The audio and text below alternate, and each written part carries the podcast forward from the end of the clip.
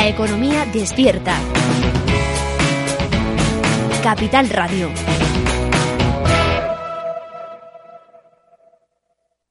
Está tan oscuro y hace tanto frío aquí abajo.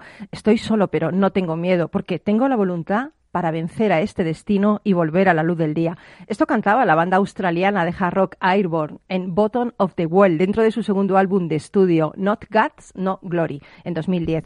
Y es que, como decía Einstein, la voluntad es una fuerza motriz más poderosa que el vapor, la electricidad y la energía atómica, todo junto. Estás en Rock and Talent.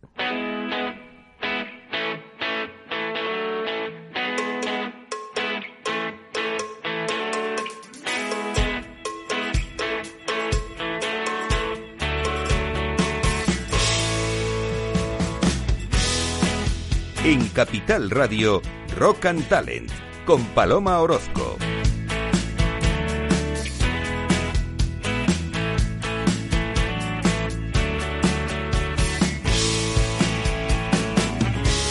Buenos días, ¿qué tal? Bienvenido, bienvenida a Rock and Talent. Qué ganas de estar otro lunes más con vosotros. Y además hoy, Dios mío, hoy que es 13 de julio y se festeja el Día Mundial del Rock. Ya sabes, ese estilo musical nacido en los años 50, creativo, enérgico y responsable de crear buen rollito. Tal día como hoy, pero de 1985, se produjo la mayor concentración de grandes estrellas de la música en dos escenarios. Mira, estuvieron Queen, U2, Eric Clapton, The Who, Paul McCartney, Phil Collins, Dire Street, Black Sabbath, Led Zeppelin, Judas Priest, Tina Turner, bueno, eh, madre mía, entre otros. Todos ellos participaron en el Live Aid, un mega concierto simultáneo en Londres y Filadelfia para recaudar dinero contra la hambruna en países africanos como Somalia y Etiopía. Bueno, pues no sé si sabes que la iniciativa fue del músico y actor irlandés Bob Geldof, protagonista de la película Pink Floyd The Wall y líder de la banda punk de Brown Town Rats, que había fundado la organización Band I Trust. Bueno, pues cada 20 minutos las megaestrellas que pasaron por los escenarios de este evento se asomaron al mundo actuando para más de un billón y medio de espectadores de 72 países que no quisieron perderse este gran show y lo seguían por televisión. O sea, se convirtió en uno de los eventos más vistos de toda la historia. Bueno, pues el concierto, lo bueno es que consiguió eh, más de 100 millones de dólares, cuyo fin fue ayudar a las víctimas del hambre en África. Y yo, como siempre digo, que el rock no es solo música, es buen rollo, es diversión, pero también es cambio social, es reivindicación y solidaridad.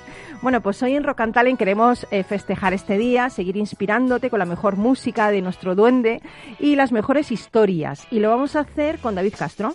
David, ¿qué tal? Buenos días. Buenos días. Te veo ahí moviéndote a ritmo de rock, las caderas. Bueno, es que la verdad es que para mí es un placer esto de estar en la radio y encima de escuchar buena música. Vamos, pocas cosas más. Una cervecita ya sería brutal. vamos a hablar de ello, ¿eh?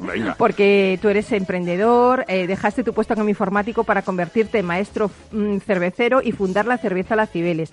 Y vamos a ver todo lo que estáis haciendo eh, en, breve, ahora dentro un poquito, porque estáis haciendo cosas muy interesantes. Luego tendremos a Carlos Pucha Givela eh, de booksideasblog.com que hoy nos va a contar si la creatividad se ha convertido en el gran factor de éxito económico porque hoy trae el libro La clase creativa de Richard Florida.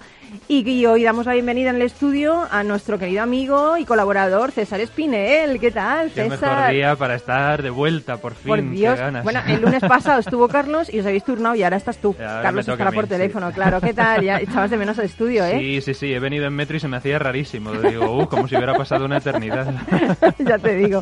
Bueno, César, ya sabéis que nuestro experto en simbología y en mitología y hoy tiene un reto. Nos va a hablar de los cinco héroes de la mitología clásica para nuestro mundo actual. Son aquellos arquetipos que aún están vigentes en el cine, en el cómic o en el relato de la gestión de la pandemia. Madre Dios. Madre Nada, es ambicioso. Es ambicioso, es ambicioso, pero tú superarás el reto como siempre, compañero. Ahí estamos, ahí estamos. ahí vamos. bueno, y nuestro duende, nuestro duende es el que elige todas estas canciones maravillosas y el que está a los mandos de, de Rock and Talent hoy, ahí en, el, en el sitio este, como yo digo, en la pecerita técnica, ¿no? Un sitio importante para que todo esto funcione. Así que sin más, que tenemos mucho que ver y que hacer y que ver y que escuchar, pues comenzamos.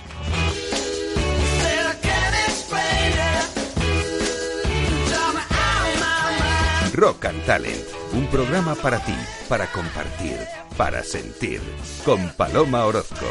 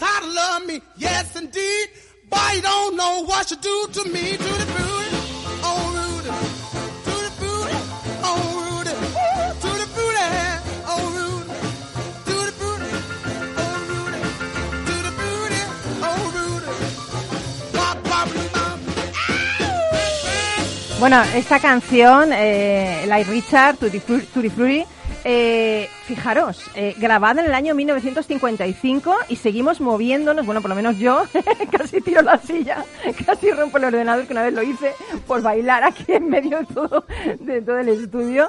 ¿Cómo nos sigue mm, esta canción, no? César, te he visto ahí muy suelto también. Sí, sí, sí. Además hacía tiempo que no la escuchaba y me ha recordado... Me ha recordado otros tiempos. tiempos, otros tiempos. Otro tiempo yo que soy más vieja.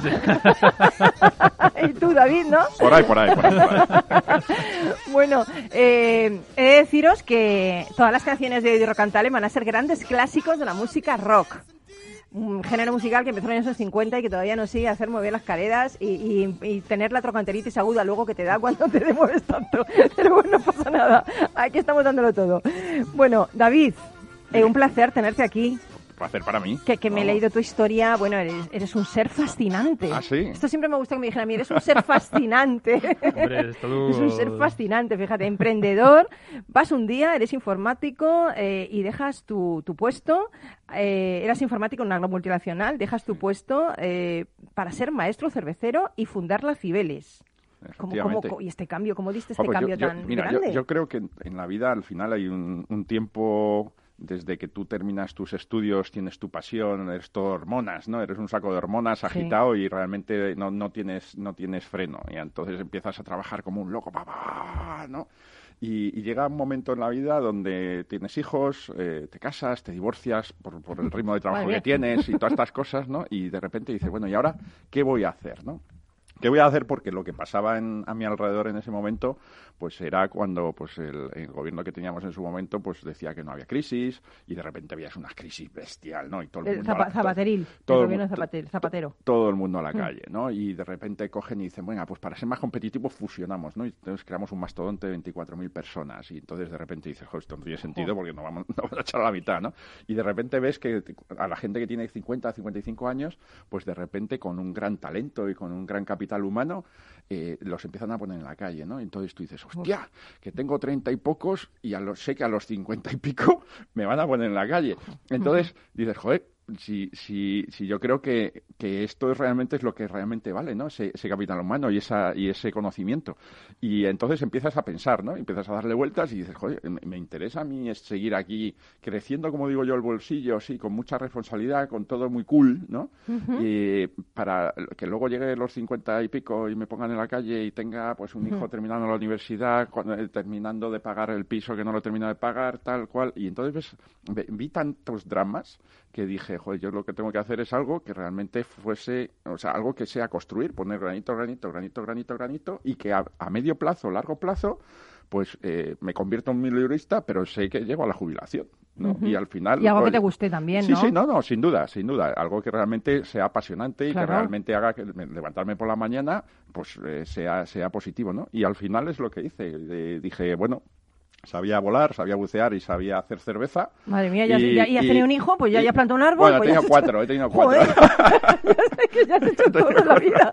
Ya has hecho de todo. Te has enamorado, te has enamorado, has tenido hijos, has plantado la Sí, sí, cerveza, de en el todo, de buceo. todo, de todo, de todo, de todo. Mira, Sí, yo sí, también sí. buceo. el Ah, sí, pues buceo, mira, pues, sí, pues- también vuel- he volado. O sea, ya me falta tener el hijo ese. un poco tarde El ya, hijo pero ese. puedo adoptar a César. Muy, muy, muy gra- muy gratificante, muy gratificante lo de los niños, ¿no? Pues las empresas al final son como los niños. Al final tú te tienes un planteamiento de vida y tú dices, oye, yo quiero ir para allá, ¿no? Y, Y realmente, pues al final decidí dejar todo lo que realmente me había dado esa posición, ese estatus y, y esa y ese primera etapa de mi vida por algo que realmente me asegurase mi futuro fuese muy gratificante, dejase Sí. un Excel y gestionar gente en función a los Excel y realmente gestionar personas y tomarme una cerveza con ellos, ¿no? Y luego, sobre todo, algo que fuese seguro a, a largo plazo, ¿no? Para mi vida y para mi familia. Y al Qué final bueno. es una decisión, yo creo que clara, ¿no? Y, y- y no me... Valiente, pero luego te compensa. Porque, fíjate, eh, no eres solo, eh, a mí es algo que me ha alucinado, ¿no? No fundas la, cer- la cerveza La Cibeles y ya está. Eh, no eres solo el creador de las diferentes recetas de cerveza La Cibeles, sino que eres responsable también de los equipos y fermentadores que se utilizan para conseguirla, incluso del diseño de la etiqueta de alguna de tus variedades. O sea, Sí, estás en todo, ¿eh? Bueno, Estás metido al- ahí en todo el proceso. sa- ¿Sabes qué pasa? Es- yo es- que, que me meto, me meto en todo. ¿Para par- qué voy a estar ahí Es a- parte del emprendimiento, ¿no? es parte del claro, emprendimiento. Hay gente, cuando tú vas a- y haces un MBA y estás en una escuela de negocios y tal, te dicen, no, mira, es que lo ideal es hacerlo de esta forma, de esta otra, tal, ¿no? Yo, yo creo que al final hay una cerveza para cada persona, ¿eh? para cada momento, para cada lugar, ¿no? Y si quieres hacer esa variedad, y, y aquí en España nadie fabrica equipos de cerveza, o por lo menos no lo fabricaban en su momento para empresas pequeñitas, tú te tienes que ir a Bélgica, te tienes que ir a Alemania, y en Bélgica, ¿qué, qué equipos te van a vender? Joder, los que hacen buena cerveza belga, ¿no? Y en Alemania, los que hacen buena cerveza alemana, y en Inglaterra, los que hacen buenas ales inglesas, ¿no? Pero sin embargo, si quieres hacer una cerveza de arroz japonesa, o si quieres hacer unas sipas tremendamente radicales, o si quieres hacer cervezas con frutas y demás, pues seguramente esos equipos no sean lo suficientemente válidos para poderlo hacer. Y al final, ¿qué es lo que hice? Pues eh, yo empecé a hacer cerveza en casa, le quité la olla de cocido a mi madre y lo que hice es diseñarme una olla de cocido un poco más grande ¿eh? para, para hacer esas cervezas que yo hacía en casa pues en, en un tamaño un poco un poco más grande ¿no? igual que la informática pues fui autodidacta aunque luego pues hice mi formación profesional y demás eh, eh, con la cerveza es un poco igual, ¿no? O sea, empezar y diseñar tus equipos y al final a día de hoy pues ya hay más de 14 fábricas en España que los Madre tienen, ¿no? mía, David. Además, eh, eh, sois la primera fábrica de cerveza artesana instalada en la Comunidad de Madrid, una cerveza 100% madrileña cuyo principal ingrediente es el agua del canal de Isabel II. ¿Qué, qué tiene de especial este agua? ¿Es buena Oh. este agua para hacer la cerveza? Bueno, la cerveza al final conceptualízala como una sopa de cereales fermentada. ¿Vale? ¿Por qué es una sopa de cereales fermentada? Porque a mí mi abuela me dijo, mira, eh, hijo, si tú llenas una olla, la llenas de agua, le echas algo, lo calientas, lo llevas a ebullición, le quitas ese algo y te quedas con el caldo, eso se llama sopa. O sea, tú- Y es- no, aquí el la emprendedora real es tu, es tu madre.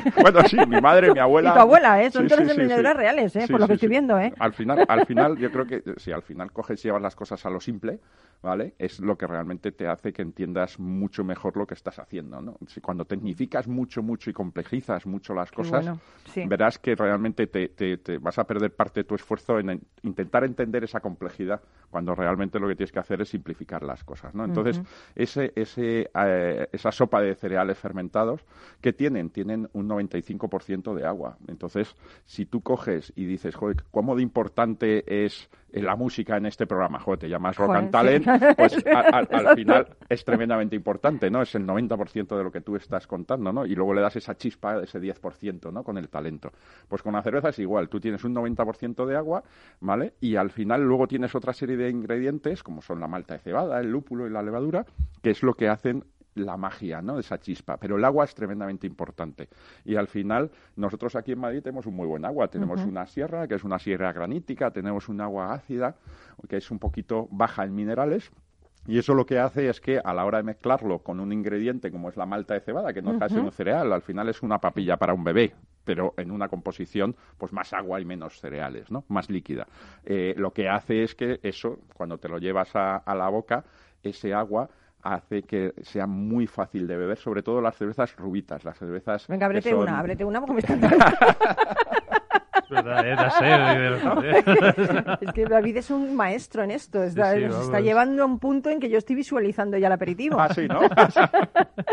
Oye, David, eh, durante el confinamiento habéis lanzado un nuevo producto, la sin alcohol de las Cibeles. Pero además, qué, qué- qué bonito lo que habéis hecho, un homenaje a los sanitarios en la etiqueta. Cuéntanos esto. Pues bueno, la verdad es que bonito, el, ¿eh? el confinamiento para nosotros ha tenido una parte positiva y una parte negativa. De- La parte negativa, pues la dividimos en dos. Una, que nos hemos tenido que quedar en casa, parte de ese confinamiento. Otra, pues que yo, pues por desgracia, mi padre, pues eh, se nos ha ido, ¿no? Con este COVID. ¿Qué me ¿no? dices? Madre mía. Entonces, pues bueno, pues la verdad es que ha sido golpes muy duros Ya. y eh, eso lo que hace es que cuando estás en casa, pues empieces a pensar, ¿no? Y entonces dices, joder, pues yo siempre he querido hacer una cerveza sin alcohol. Además, mi padre, con esto de que no podía respirar y tal, eh, eh, pues una sin alcohol le hubiera venido bien porque él era un apasionado de la cerveza, ¿no? Y como buen padre, Estaría pues apoyaba- orgullosísimo de ti, ¿no? Efectivamente, apoyaba mucho a, a- a su hijo, ¿no? Y sobre todo Qué en el bueno, punto del, qué del bueno. emprendimiento. Entonces, eh, empecé a darle vueltas a la cabeza y digo, joder, pues eh, eh, yo le quiero dedicar a esta cerveza a todos aquellos que ayudaron a mi padre, aunque no saliera adelante, Claro, eh, los que estuvieron ahí, ayudando y los que estuvieron empujando, ¿no? Y al final yo creo que eso es parte de la sociedad o de la, de la- del retorno del valor que tienen que tener todas las empresas de cara a la sociedad, ¿no? O sea, al final las empresas nacen de una sociedad que da unos valores y eso al final tiene que revertir otra vez en la sociedad, ¿no? Entonces empecé a darle vueltas y, y- y viendo pues todas las imágenes en internet, en los periódicos y demás de esas personas que salen aplaudiendo, policías, sanitarios, eh, eh, empecé a coger esas imágenes en pequeñito y dije, bueno, pues lo que quiero es tener la esencia de esas personas dentro de algo que yo Mm, hago, ¿no? qué bonito. Y, y empecé a poner una etiqueta y a formar una cara de la Cibeles con, con esas pequeñas Lo hiciste imágenes. tú, además. Sí, sí, sí, Ujú. sí, en el sillón de, de mi casa, ¿no? En las- esas jornadas interminables de- sin saber, no sin saber lo que es lo que hacer, ¿no? Sino con un objetivo claro y con una ilusión de decir, no, yo quiero hacer esto, ¿no? Quiero que realmente todas esas personas estén aquí es en esa etiqueta y que realmente pues al final sea una cerveza pues yo creo que la más compleja que he hecho ¿no? ¿por qué? porque hacer las cosas eh, sin alcohol cuando realmente tienen normalmente alcohol pues al final complejizas las cosas ¿no? es, es una cerveza pues eh, bastante complicada y, y eso es lo que he hecho hemos creado una cerveza sin alcohol intentando que tenga todos los sabores que tienen las cervezas de la Cibeles ¿vale? con ese sabor a levadura con ese sabor sobre todo a lúpulo ¿vale? que tiene la, la Cibeles y eh, sobre todo con una etiqueta que simbolice no solo que es una Cibeles, que es parte del pueblo de Madrid, sino que realmente todas las personas que, pues eso, que ayudaron a mi padre y que han ayudado a muchas otras personas que estén ahí representadas, ¿no? Bueno. Sin una cara definida, sino simplemente Sí, es el conjunto, todas. ¿eh? Oye, también habéis lanzado un plan de apoyo a, a los hosteleros, ¿no? Que es uno de los sectores que más ha sido afectado por esta crisis. Todo el mundo estábamos deseando volver a los bares, todo el mundo estábamos deseando tomarnos el aperitivo, ¿no? Sí. Eh, tenéis el claim madrileños a los bares, ¿no? Y, y- y tienes varias acciones. ¿Cómo, cómo estáis ayudando a los, a los hosteleros? Bueno, pues realmente yo creo que al final nos viene, nos viene el cierre decretado por el Estado, al final te encuentras con toda la fábrica llena de cerveza, sin ningún cliente abierto, sabiendo que las facturas que, que tienes en la calle pues no las vas a cobrar y por otro lado sabiendo que no tienes clientes a los cuales vender, ¿no? Entonces, eh, de repente sabes que eso va a tener un fin, porque eso va a tener un final. Eh, y, y claro, pues empiezas a pensar qué es lo que puedes hacer pues, para ayudar a esas personas que al final eh, la Cibeles ha salido también gracias a ellos, ¿no? Ha salido gracias a las personas, a los consumidores que realmente nos han ayudado comprando la cerveza, pero también gracias a esos hosteleros que nos Que confiaron, apostado, claro, claro, confiaron en nosotros y dijeron, lógico. oye, queremos un grifo de la Cibeles, jo, yo me siento de Madrid, quiero dar algo diferente a lo tradicional. Además, lo tradicional de aquí, pues ya no es de aquí, ya es de Castilla-La Mancha, ¿no? Y entonces ya no es el mismo agua, y ya no es el mismo tal. Entonces, todo eso, al final, la- hay hosteleros que, que lo conceptualizan y dicen, joder, pues sí. Y bueno, pues ese pues sí, pues vamos a intentar devolvérselo, ¿no? Y entonces dijimos, oye, pues vamos a intentar, ¿qué es lo que realmente a mí como emprendedor me jorobó? Eh, pues que los bancos no me hacían caso en su momento, ¿no? Y entonces dices, bueno, pues venga, vamos a intentar que realmente, seguramente ahora los bancos no nos hagan mucho caso, sobre todo a nuestros clientes, pues a intentar ayudarles a que, a que realmente las formas de pago y, y realmente eh, las cervezas que vais a necesitar, sobre todo los primeros meses, pues sean lo más livianas posibles. No me las pagas ahora, págamelas cuando sea. Además, te voy a intentar regalar X cantidad de cerveza para que realmente empieces. ¿Por qué? Porque realmente tú también confiaste en mí. Y Claro, si no hubieras hecho lógico. lo mismo conmigo en su momento, pues al final la Cibeles no sería lo que es a día de hoy, ¿no? Entonces, eso es parte también de lo que estamos haciendo dentro de ese plan, ¿no? De, de ayudar a los hosteleros y madrileños a los bares, a los restaurantes. A mí me da mucha pena, ¿no? Ver eh, cuando he venido hoy al estudio, muchos hoteles y muchos restaurantes cerrados y sobre todo hoteles. Hemos pasado por aquí por un restaurante al lado que veías que tenía las copas hacia abajo y llenas de polvo, ¿no? Mm, y entonces te, te da un- te da una sensación de decir, Sí. joder, ¿cuántas personas hay detrás de esto, no? Sí, El que sí, limpia los manteles, eh, ¿quién es quién lo hace? El carnicero, el pescadero que sirve a- servía a este restaurante, ¿no? Que, que, ¿Cómo lo estará pasando? ¿no? No, no, no solo es un bar, no solo es un restaurante, sino que hay eh, eh, muchas personas. Muchas de historias. miles, sí, bueno, sí, de hecho duda. recogéis algunas en la web, ¿no? Efectivamente, Recogéis sí, historias de, de- de bares, de hosteleros, de, es que ¿no? es muy, es que es muy, Qué bonito. al final son grandes, son grandes historias las que hay ahí y bueno, pues no tenemos cabida para todas, ¿no? Pero sí que es cierto que realmente hay a, a la Cibeles se ha hecho de eso, de, de la gente de la calle, de la gente de los hosteleros, de la gente que al final te va y te dice, ah, pues quiero una cerveza, oye, me gusta artesana, ¿no? cerveza". Que, que, que fíjate que también el consumidor de cerveza artesana son- es más exigente, ¿no? Quizá. Bueno, yo creo que quiere probar cosas diferentes, ¿no? Claro. Igual que vosotros. O sea, yo estoy convencido que tú al final pues vas a una tienda de ropa y ves algo que realmente te pueda atraer, que sea o no de moda Sí, en el sí, estilo, y Lo al que te final guste, coges y lo pruebas. O vas a un restaurante y seguramente te dejes aconsejar Claro. eh, muchas veces, pues, te diga el, el hostelero, pues mira, tengo esto, esto en carta, pero además tengo esta otra cosa, ¿no? Y entonces de repente te lo sabe vender y tú, por, por- yo Pruebas. creo que la idiosincrasia del español es así, ¿no? Quizá la, Curioso, ¿no? la idiosincrasia de, de la gente del norte sea más, eh, no me cuentes historias y dámelo del día a día, ¿vale? Que es lo que yo sé y, y yo creo que el español, el- la gente mediterránea es al revés, ¿no? Es el decir, oye, vamos a probar cosas, ¿no? Y si en ese probar cosas además encuentras algo bueno, algo que realmente te atrae. Pues ya sigues con ello, sin claro. duda alguna, sin duda alguna. Así es cuando te casas. Dice, voy a probar con este, a ver qué tal. y entonces, hasta que no te divorcias, pues sigues ahí, sigues ahí, Sigues, sigues ¿no? ahí, Sigues, sigues sí. ahí, No, ahí yo creo que la vida apostando la- por el artesano. La vida se vive una vez, ¿no? Es, es igual un poco que, que la música, ¿no? Siempre estás abierto a oír cosas nuevas, al final juzgas y realmente te quedas un poco como la canción esta que escuchábamos antes, ¿no? Y dices, joder, es que esto no, es atemporal, ¿no? Anda que no hemos cantado ahora, Claro, ¿eh? que no nos es- ve la gente, pero madre mía, lo Eh, que hacemos aquí. Efectivamente, esto es, es, es, atemporal, ¿no? Oye, para terminar, David, eh, 10 años ya que fundaste la Sí, Cibeles. Estáis sí. en vuestro décimo aniversario. Sí, sí, sí, sí. ¿A- ¿Hacia dónde vais? ¿Hacia dónde vas con esto? Jo, yo me lo paso, me lo estoy pasando pipa. Pues eso es lo más casi importante, co- disfrutar el camino, ¿eh? Casi, Te lo digo, casi ¿eh? como tú cuando empezabas, cuando has empezado el, el programa, que la verdad es que me has dejado alucinado. Que digo, joder, qué energía tiene esta mujer. Pues, Y el lunes, ¿eh? ¿Eh? El lunes, es más el lunes, el lunes, sí, pero que es, es, es que es eso, tú se te nota felicidad cuando entras por la puerta y te he saludado y vienes aquí y pones la música y además eliges con tus compañeros esa música, al final tú transmites una sensación, un sentimiento y eso es lo que quieres que oiga la gente cuando realmente oye tu música, ¿no? Es Sí, parte de ti, sí, de lo que tú quieres transmitir, ¿no? Pues a mí me pasa lo mismo con la cerveza y durante 10 años he hecho eso. Eh, eh, realmente es pensar y decir, oye, ¿qué es lo que quiero que considere la gente cuando se toma una cerveza mía? ¿no? Ah, pues yo quiero que tenga más amargor, más dulzor y demás. ¿no? Oye, qué bien, David Castro, fundador, Cerveza La Cibeles, cerveza artesana, 100% Comunidad de Madrid. Gracias por ese homenaje a los sanitarios, gracias, por apoyar a los hosteleros que lo necesitan eh, y gracias por eh, llevarnos otra vez a los bares, y porque los bares es compartir, es, es felicidad, es diversión y esas historias que hay detrás, ¿no? Sin de gente que vive de ello. Sin duda alguna. Pero sigue con nosotros, que todavía no nos vamos, Venga, ¿eh? Vamos a parar Oye. para la publi, pero ahora sigue to- es Y- todo y para adelante, ¿eh? buena música, Ro. Hombre, ya verás, ya verás. Gracias.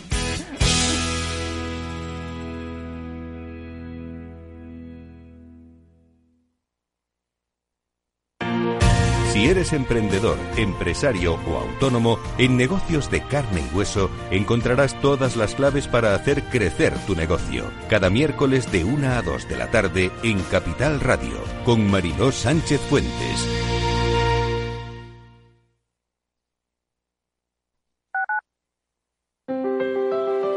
Si te gusta la cocina gallega de siempre, en el Mesón Gallego 1 y el Mesón Gallego 2 encontrarás los mejores pescados y mariscos de las costas junto a recetas de la Galicia interior, además de las carnes de Sanabria y los mejores embutidos de Zamora y nuestra terraza. Te esperamos en la calle Muller 35, teléfono 91 579 3623 y en la Plaza de la Remonta 13, teléfono 91 579 0769. Una recomendación del programa gastronómico Mesa y Descanso.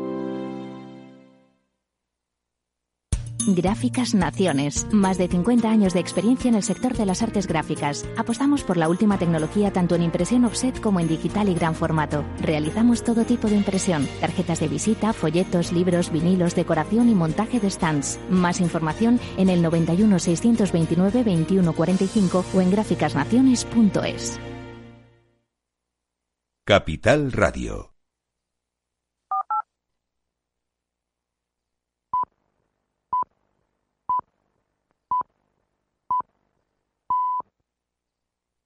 En Capital Radio, Rock and Talent, con Paloma Orozco.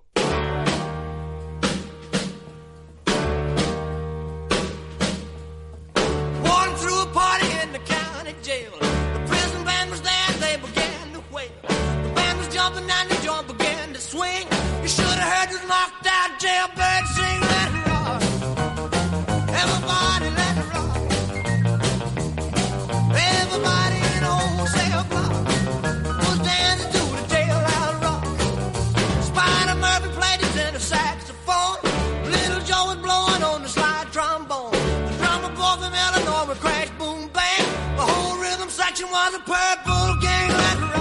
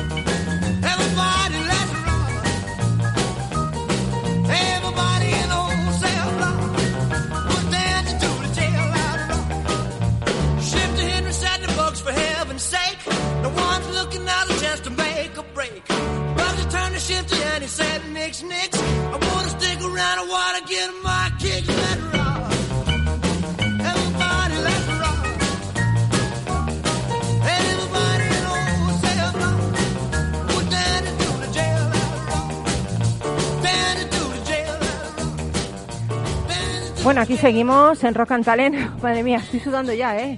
Elvis Presley es lo que tiene, que empiezas a, a- bailar aquí el, el- el rock este y el rock de la cárcel y madre mía, todos los que estarán bailando el rock de la cárcel, ¿eh? Todos los defraudadores estarán bailando a Elvis Presley en la cárcel. el rock de la cárcel. Seguro. madre mía. Bueno, Carlos, ¿qué tal? ¿Qué tal? Aquí estoy yo también bailando el rock este, pero no en la cárcel, ¿eh? Bueno, bueno, no, no, tú en, la- en tu casa, ¿no? Sí, sí, sabes, sí. Oye, eh, booksideasblog.com. Hoy el libro La clase creativa. Oye, he de decirte que me ha encantado. Me siento yo parte de este libro de Richard Florida porque me siento una artista, una escritora. Y entonces, como dice que la creatividad se ha convertido en el gran factor de éxito económico, me siento importante, Carlos. Pues la verdad es que esa es la tesis principal del libro. Cuéntanos. Esta persona, eh, Richard Florida, el, el libro que vamos a comentar es La clase creativa, la transformación de la cultura del trabajo y el ocio en el siglo XXI. Me gusta ese título tan corto. bueno, pues eh, el otro es el subtítulo. Ya, ya me Eh, imagino. Realmente, realmente la tesis principal, este es uno de los mayores expertos que hay en el mundo sobre temas de creatividad e innovación, ¿no?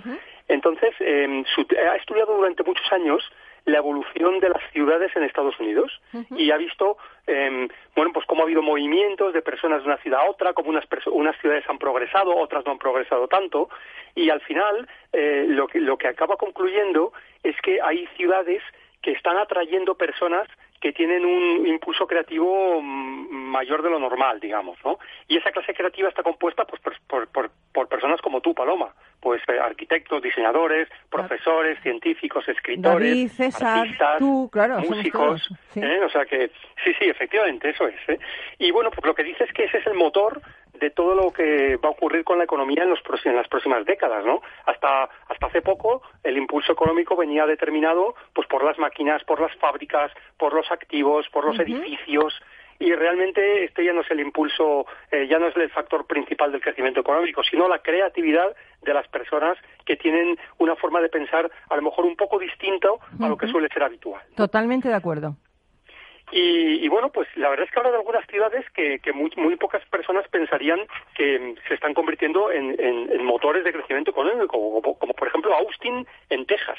Eh, y ciudades de ese estilo, ¿no? Austin, San Diego, bueno, San Diego es más conocida, eh, una ciudad que se llama Raleigh, Durham, eh, Houston también, eh, Dallas, en Texas, la verdad es que está habiendo mucho, mucho crecimiento, Minneapolis, eh, Denver, Atlanta, entonces, bueno, pues eh, es curioso que no son las ciudades más conocidas, ¿no? Como San Francisco, o como Seattle, o como la propia Nueva York, ¿no? Sino que son otras ciudades que a lo mejor son más pequeñas, pero que están atrayendo eh, grupos de gente que, que bueno, pues eh, consiguen que haya un crisol de creatividad, ¿no?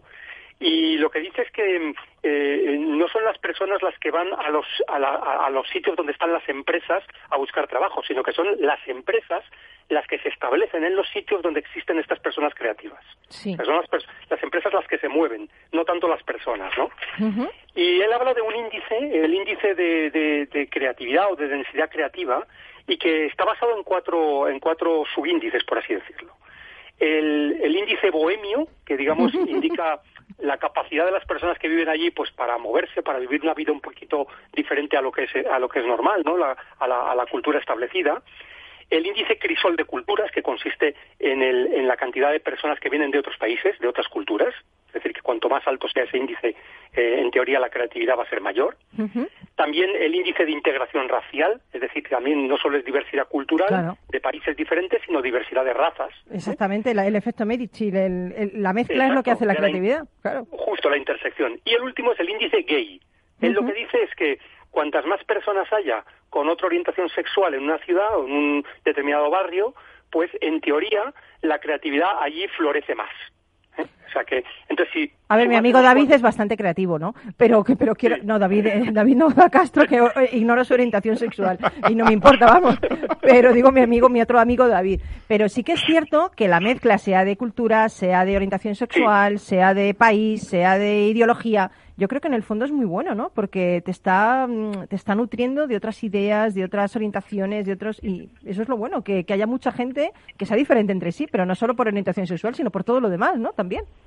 Es lo que dices tú de la, del efecto Medici, claro. la intersección de diferentes formas de ver la vida, ¿no? Diferentes y diferentes eh, opciones de, de, justo, asumirla, o sea, claro, efectivamente. Si, si, lo aplicamos a España, es curioso ver, yo me tomó la, la, molestia de mirar los datos, como por ejemplo, uno de los barrios que más ha progresado en cuanto a, a, a renta per cápita, que también es una, una uh -huh. medida que hay que tener en cuenta, es el barrio de Chueca, en Madrid. Uh -huh. y otro encanta, de los ¿eh? barrios que ha crecido también mucho y se ha desarrollado mucho es el barrio del Ensanche en Barcelona, donde confluyen todas estos, estas eh, medidas de diversidad que estamos uh -huh, hablando aquí. Claro, exactamente. Eh, es un barrio donde, tanto en Barcelona como en Madrid me refiero, es un barrio donde no solo hay personas con diferente orientación sexual, sino que si te paseas por allí también ves personas de diferentes nacionalidades, diferentes culturas, uh -huh. diferentes razas y, y diferentes enfoques. O sea que esto funciona, digamos, ¿no? Está, está sucediendo no solo en Estados Unidos, sino también en nuestro propio, en nuestro propio bueno, país. Carlos, ¿no? nos, nos, tenemos que ir ya contigo, pero me gustaría ¿Sí? eh, una última frase, un tu apunte del libre, que nos recordaras el título para que la gente lo pueda, lo pueda adquirir.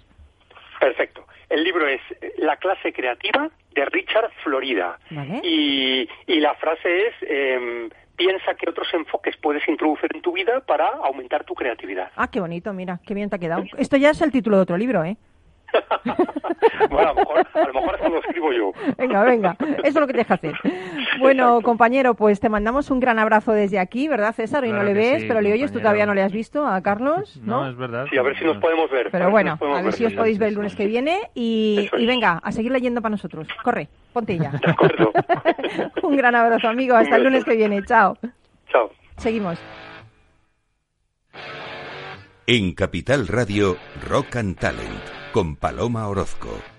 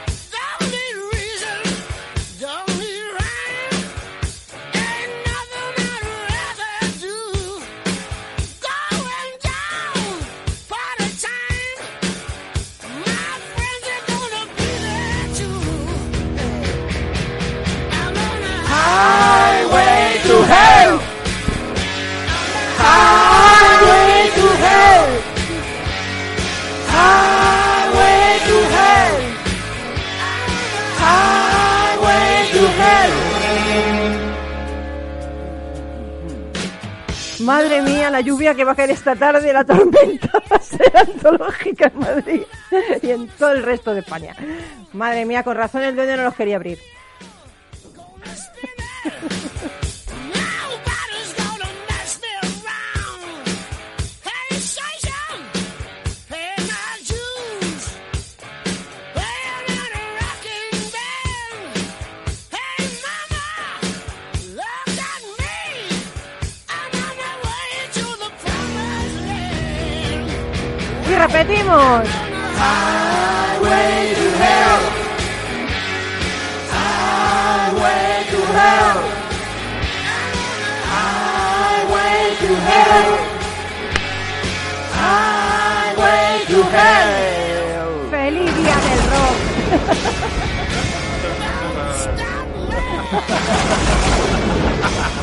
Ya está lloviendo. ¿Lo dije? ¿Lo dije? ¿Lo dije que llovía?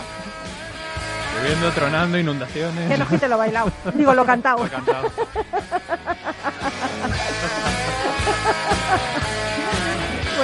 Esto, es tremendo, ¿eh? ¿Cómo nos lo pasamos? ¿Cómo nos lo pasamos? César Spinner, ¿cómo nos lo pasamos? Pues divinamente, que da gusto también, yo- después es de que- tanto tiempo. es que esta canción me joder, encanta, hay esta, que- es que esta canción me encanta, ¿eh? Sí, La sí, autopista sí. al infierno y yo somos uno. O sea, mi ACDC. Pero yo no sé si Maravilla. ahora vas a ponerte serio para hablar de mitología, porque en, en la- en- en mitología no existía el rock. No sé cómo podían vivir, sinceramente, te lo digo, ¿eh? No, es verdad, o sea, la música que tocaban no era, no era tan cañera, pero se cantaban en cambio la Ilíada, así, bueno, un, po- un tranquilamente. poquito más aburrido me parece. no sé, pero un poquito.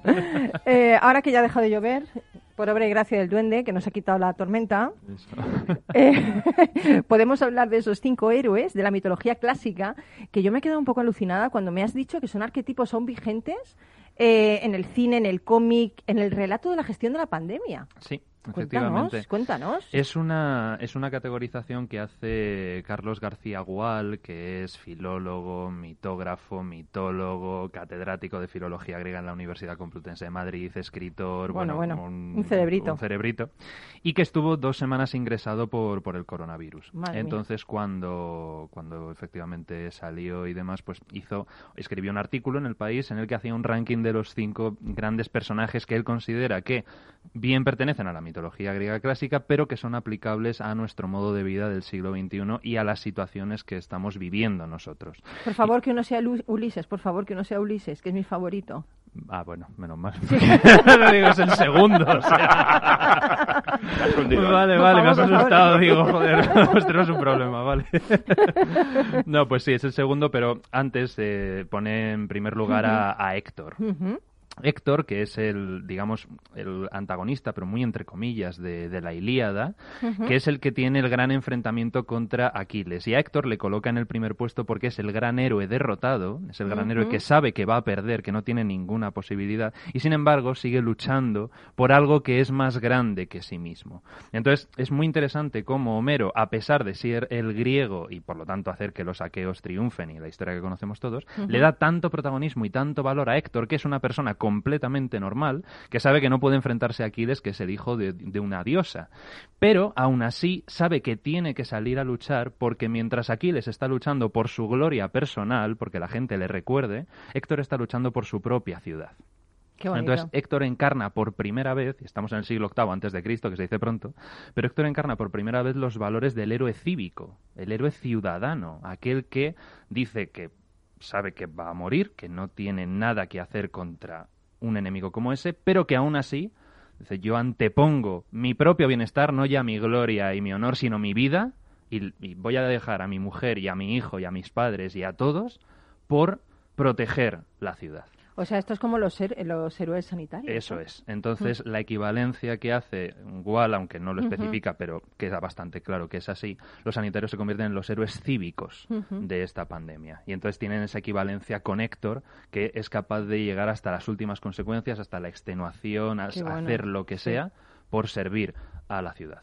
Entonces es el, el ejemplo más claro de la situación que hemos Que estado hemos estado viviendo sí, y en la que todavía en cierta Estamos, manera sí, estamos. inmersos, o sea que cuidadito.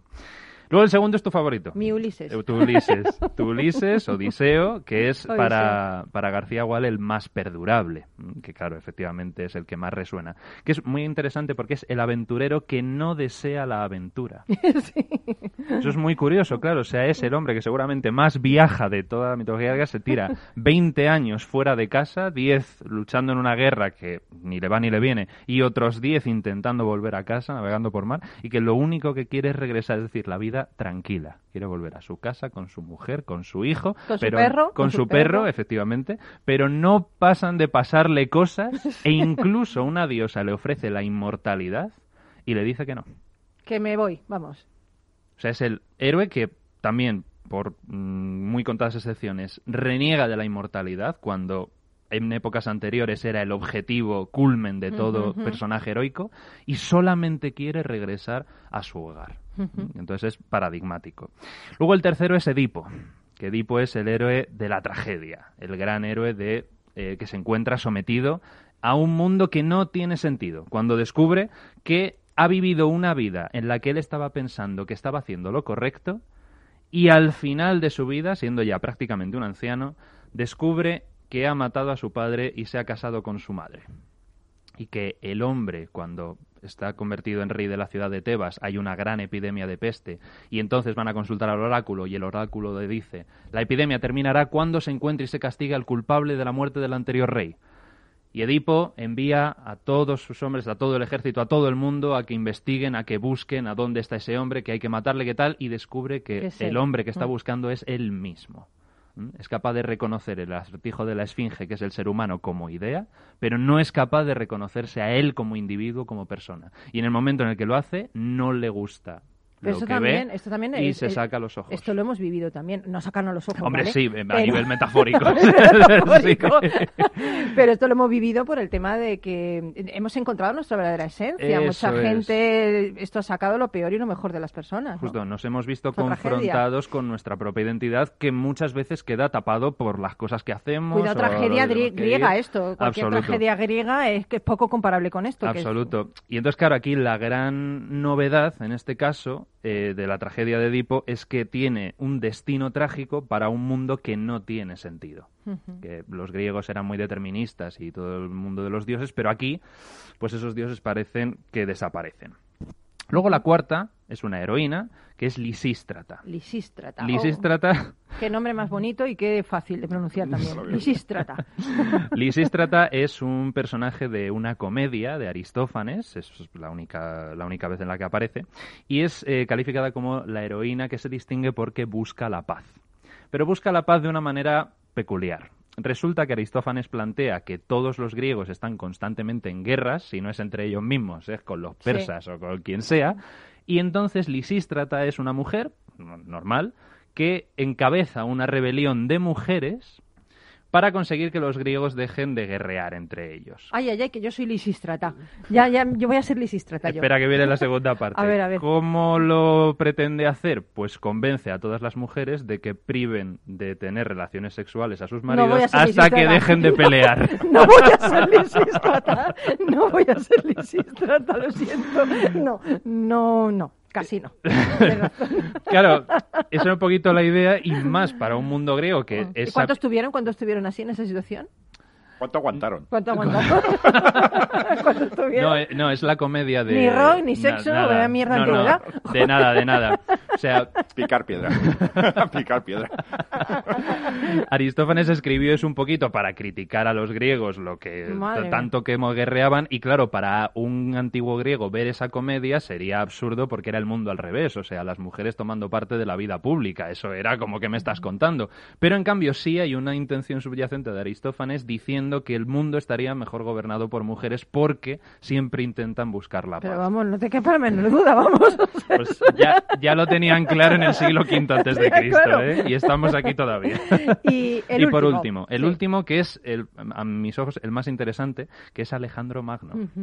Porque Alejandro Magno lo que le convierte más interesante es que es un personaje histórico, o sea, auténtico, que existió, fidedigno, que tuvo una vida, pero que esa vida histórica ha quedado enormemente atenuada y ensombrecida por el mito que desde su propia vida ya se fue construyendo. O sea, en vida de Alejandro en el siglo IV antes de Cristo ya se estaba construyendo el mito de que era hijo de Zeus, de que había sido ungido en, el, en el oráculo de Egipto, de que iba a conquistar toda Asia, el nudo gordiano que estuvimos hablando no hace tanto de él. Entonces es un personaje sobre el que se va construyendo una serie de mitos que opagan por completo la historia. Entonces para García Agual Alejandro Magno es el último gran héroe de la mitología griega porque ya empieza ahí a entroncar la historia y aunque queda atenuada, siempre el mito va a ser más fuerte que la historia, empieza a convivir en los dos campos. Y entonces eso se va proyectando hasta la era moderna, donde tenemos personajes como mm, Carlos de Habsburgo, como Napoleón, como Hitler, donde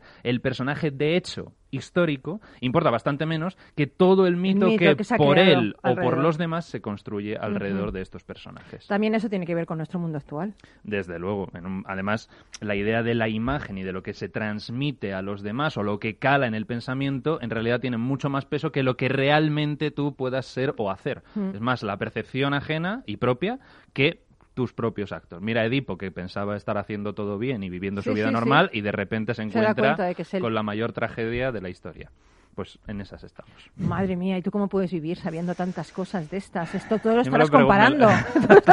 pues esta es Lisístrata, pues bueno, espero que no. Esta es no sé qué, este ¿no? Estarás por la vida pensando todo ahí, todas las relaciones constantemente. Pero ya son muchos años que lo llevo haciendo, ya me he acostumbrado. Claro, ya te has acostumbrado. Y luego en medio pues cantas Autopista al Infierno y ya todo. Claro, eh, esto sirve para limpiar todo y, seguir. Bueno, pues nos queda muy poquito para el final. La verdad que se me pasa tan rápido esto, Uf, se me pasa tendría que tener cuatro horas y todavía se me pasaría rápido. o sea, no creo que sea cuestión de tiempo, ¿no? Sino de intensidad.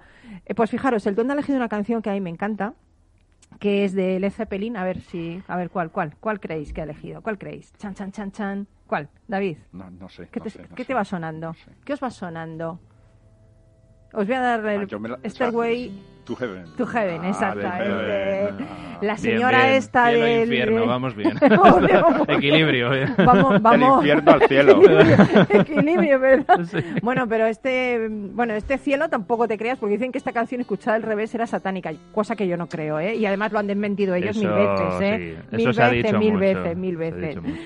Pues esta canción del grupo de hard rock británico Led Zeppelin, compuesta por el guitarrista Jimmy Page y el cantante Robert Plant, está considerada por muchos como uno de los puntos culminantes de la historia del rock.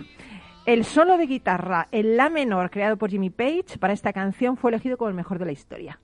Así que escuchamos un poquito y luego os hablo un poquito de Led Zeppelin, ¿vale? Venga.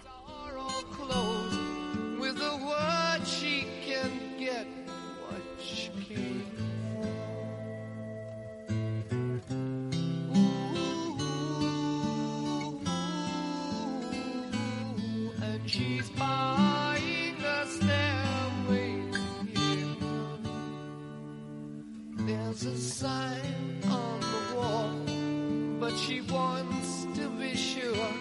Cause you know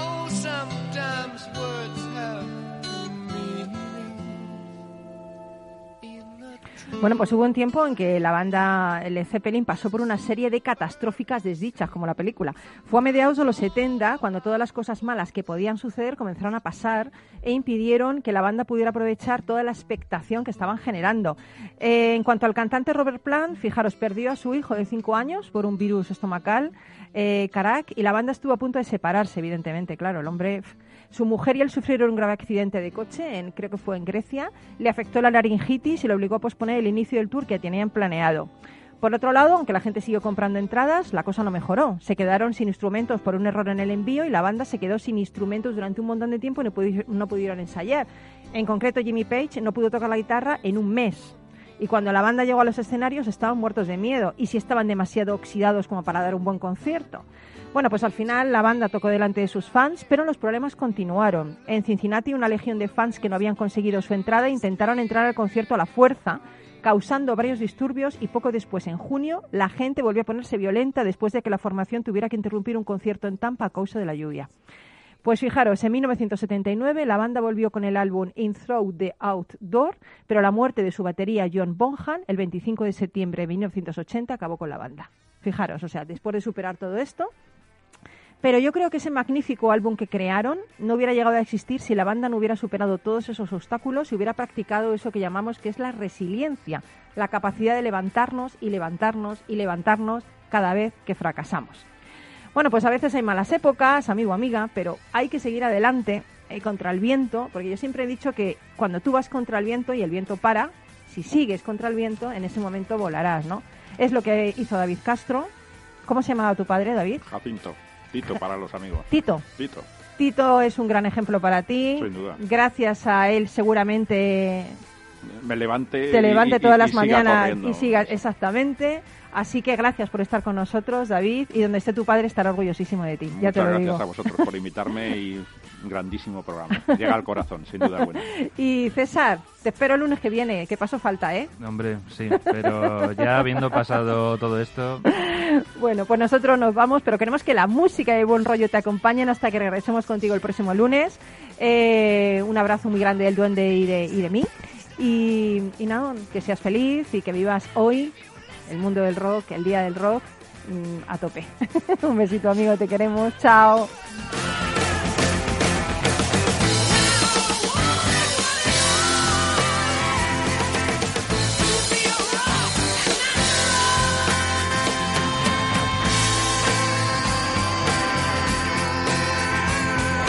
Rock and Talent, un programa para ti, para compartir, para sentir, con Paloma Orozco.